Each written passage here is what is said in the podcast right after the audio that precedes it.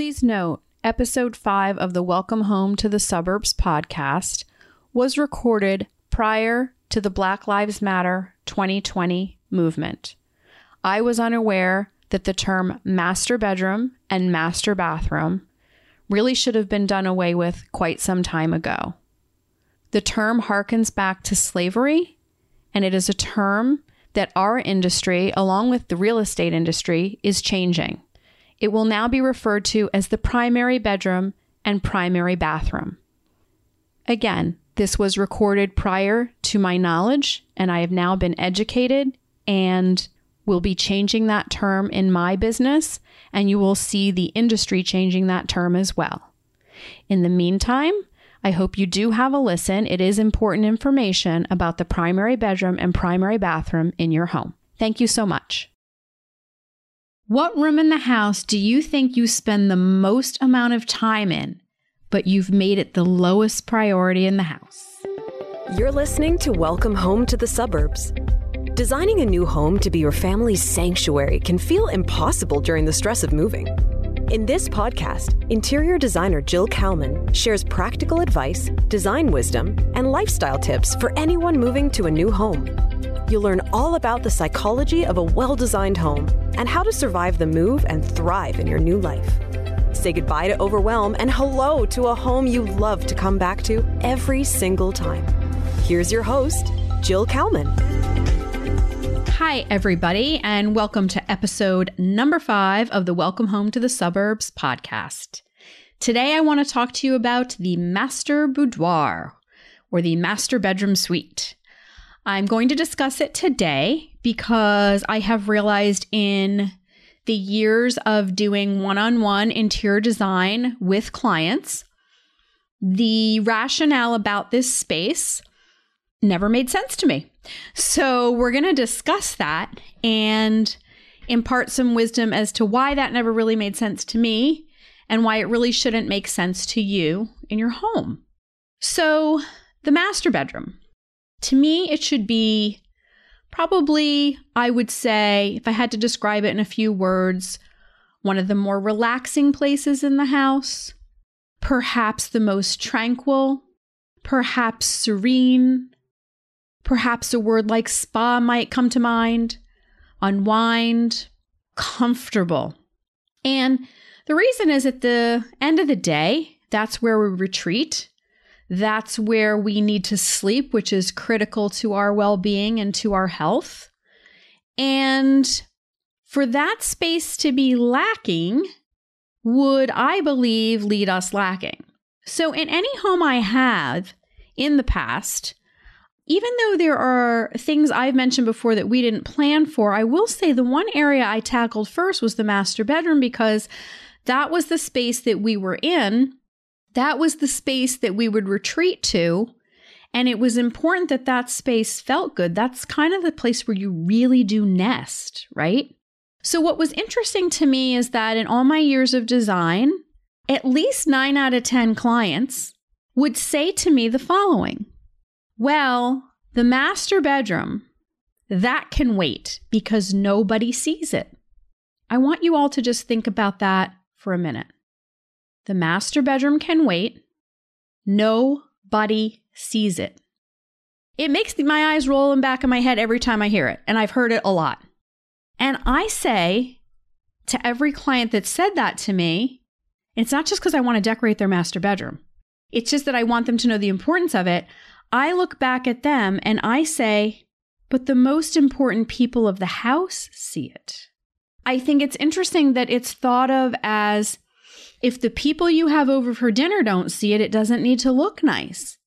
So, who are you decorating your house for? Somebody else or for you? Because one of the most intimate spaces, it's your living space, yours. I get wanting to have people over and having a nice space that looks good aesthetically and feels good and being able to entertain. And those are really important things too. And we'll be discussing those, and I believe in those. But because you don't entertain in your master bedroom, it shouldn't look nice. I don't know. I've never got it. So, this episode is to stress the importance of why. And I want you to rethink it. I mean, like I said, even when we had to you know, discern what funds were going where, I always started in the master. And it's funny, my master bedroom right now, although I felt like it was all fully decorated and whatever, it's all old and tired now. Now the carpet has to be ripped up. I had to replace the bed.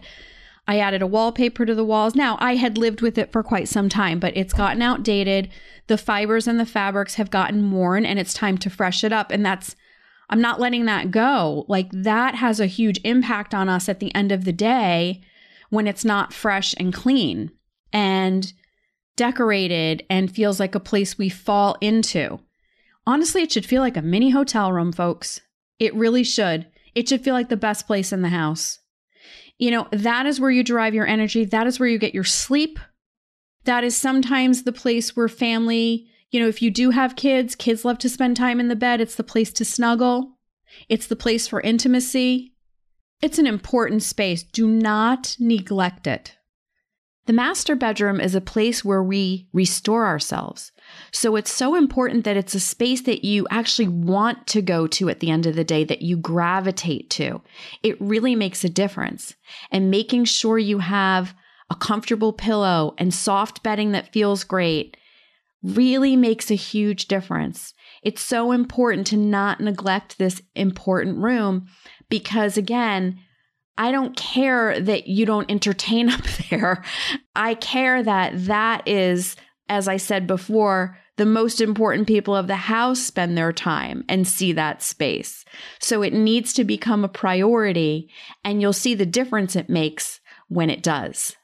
And we'll talk about today some ways of making that room feel serene, feel like a spa, feel really good to you. So I like to use elements in the space of the master bedroom that do kind of remind me of a nice, comfortable hotel room. And you can think about past travels of where you've been and certain elements of things that you like. It should have a warmth to it. It should feel really good. And the colors should be, I believe, serene and calming. It should be the place where you can really go and absolutely unwind. Yes, it's the place you need to unwind. Read a book. Maybe you're working from bed, especially right now. If you're someone who likes a TV in the bedroom, you're going to maybe watch a movie. If you don't have a TV in the bedroom, all the more it's a really tranquil and serene place to just rest and read and unwind or just think or just sleep. It's also the place we wake up in and we start our day. We begin our day there. And it's really important the surroundings we begin in are places that feel good because that has a direct impact on our brain and how we begin our day. So if the bed is not comfortable, if the way your feet touch the floor, there's no carpet and maybe it's cold, maybe it's slippery, there's no cushioning or no warmth, maybe there's not a comfortable place to sit, maybe there's not a bench to sit on to put your socks on, maybe you need a small desk there's all kinds of functions, just like in every other room, that the master bedroom takes on. And to leave it lacking because no one else sees it really makes zero sense. The most important people of the house begin and end their days there. There's times, especially now, where work on a laptop is taking place there, or a quiet respite or timeout is taking place there.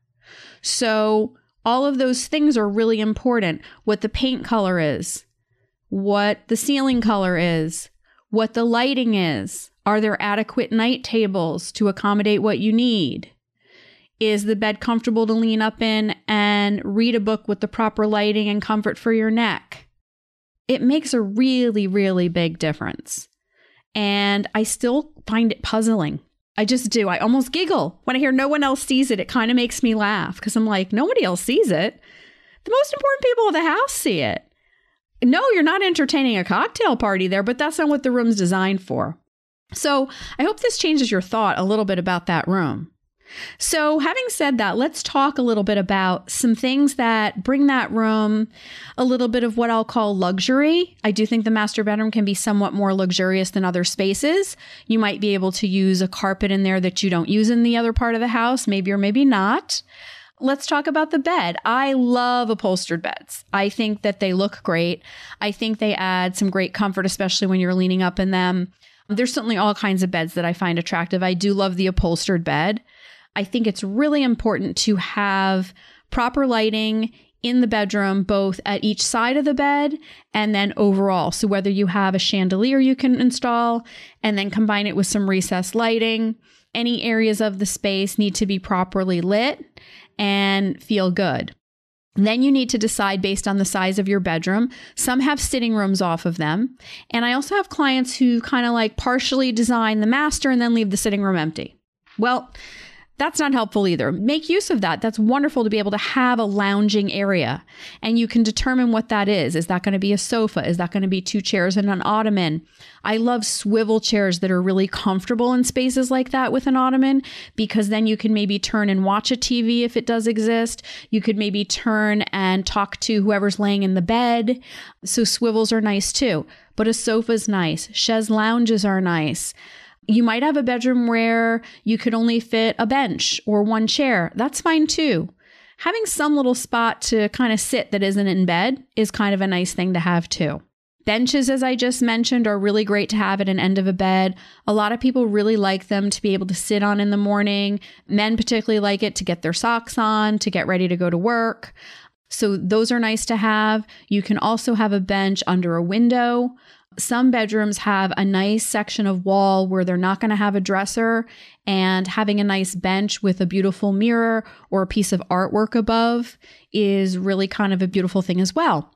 And when you're planning the space, you need your essential items like your bed, night tables, lighting, a rug on the floor, and then you need to decide do you need items like dressers? And those have been trending less because walk in closets have really good storage right now. And I find it really just depends on your lifestyle and what you need. So, some people who have a walk in closet that's adequate, they like a separate dresser just to keep maybe exercise wear or jewelry and odds and ends. And then a lot of people just don't want them. They don't want the extra piece of furniture in the room. So, in that case, if you have a large wall that's bare, you could even hang one gorgeous piece of graphic art. You could use a mirror. You could do a console table with art or a mirror above it or other seating. So, if you don't want a dresser or a chest of any kind or you don't need it, that is perfectly okay. If you have a seating area, that is separate, you want to furnish it and use it. If you don't have a seating area that's separate, but you have room in the actual master bedroom space where the bed is, and usually there is, to put a chair in the corner or a chaise lounge in the corner. It's a really nice place to lay and have a cup of coffee. I once had a very busy mom with three kids, and she used that seating area when she needed to sort of chill out, get on her iPad for some work, and have a cup of coffee. She really preferred to be there than like in the family room or wherever. It was sort of like her quiet space. I have another client who likes the area like that to do some knitting. So it can really become a nice, tranquil area. It's also can be like a great conversational area for you and your partner or you and your spouse to sit and have a chat and hang out and have a drink or morning coffee. So all of this really lends itself to those things. When I think of colors for that room, I do think of things that make you feel calm and serene. And it doesn't mean you can't have color. You absolutely can. I think the color should come in splashes in the accessories like the artwork, maybe some throw pillows. I think the bones of it start off neutral and then you can add or layer color in. Layering neutrals with a lot of texture is also really nice using linen and boucles, having uh, maybe a grass cloth wallpaper on the wall. All those things really create an environment that feels good. And all of that's really important. The other consideration to take in is maybe you need a built in. I know in our bedroom, we had this really tricky corner. It was kind of deep enough for a piece of furniture, but not really. It definitely could have been an area where we put a TV and we needed some drawer space. So we built in a unit with drawers and shelving for the TV. And again, it just depends on your needs, but having a bookcase or something built into a bedroom, if it's not there, which in our case it was not, it's okay to do that too.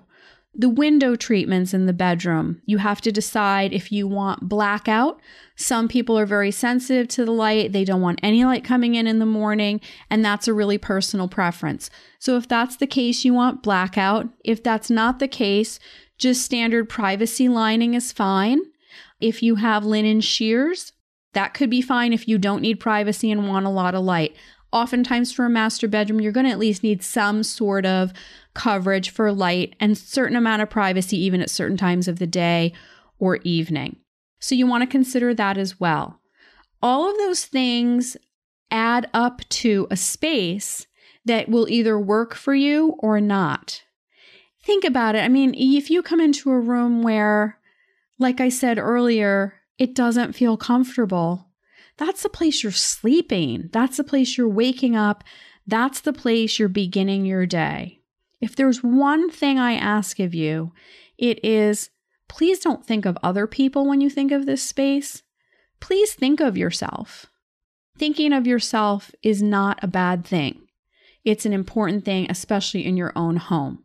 So I really hope you'll take my advice and look at the master bedroom in a whole new way and make it the place that you want to come back to every single time. From my home to yours, I hope you enjoyed this episode. Take care. To celebrate the launch of this show, I am going to be giving away some great prizes to four lucky winners. One winner is going to get a pair of AirPod Pros, and the other three winners are going to get a $100 gift card to either Serena and Lily, Restoration Hardware, or Amazon.com. You get to choose. So, three lucky listeners who subscribe, rate, and review the show on iTunes will receive these. It doesn't have to be a five star review, although I'm sure hope you do love this show. I want your feedback so I can create an awesome show that provides tons of value to you. So visit jillkalmaninteriors.com slash podcast launch to learn more about the contest and how to enter. I'll be announcing the winners on the show in an upcoming episode. From my home to yours, thank you so much. Thanks for listening to this episode of Welcome Home to the Suburbs. Head over to JillKalmanInteriors.com to learn more about designing a beautiful new home while minimizing the stress of moving. See you back here next week.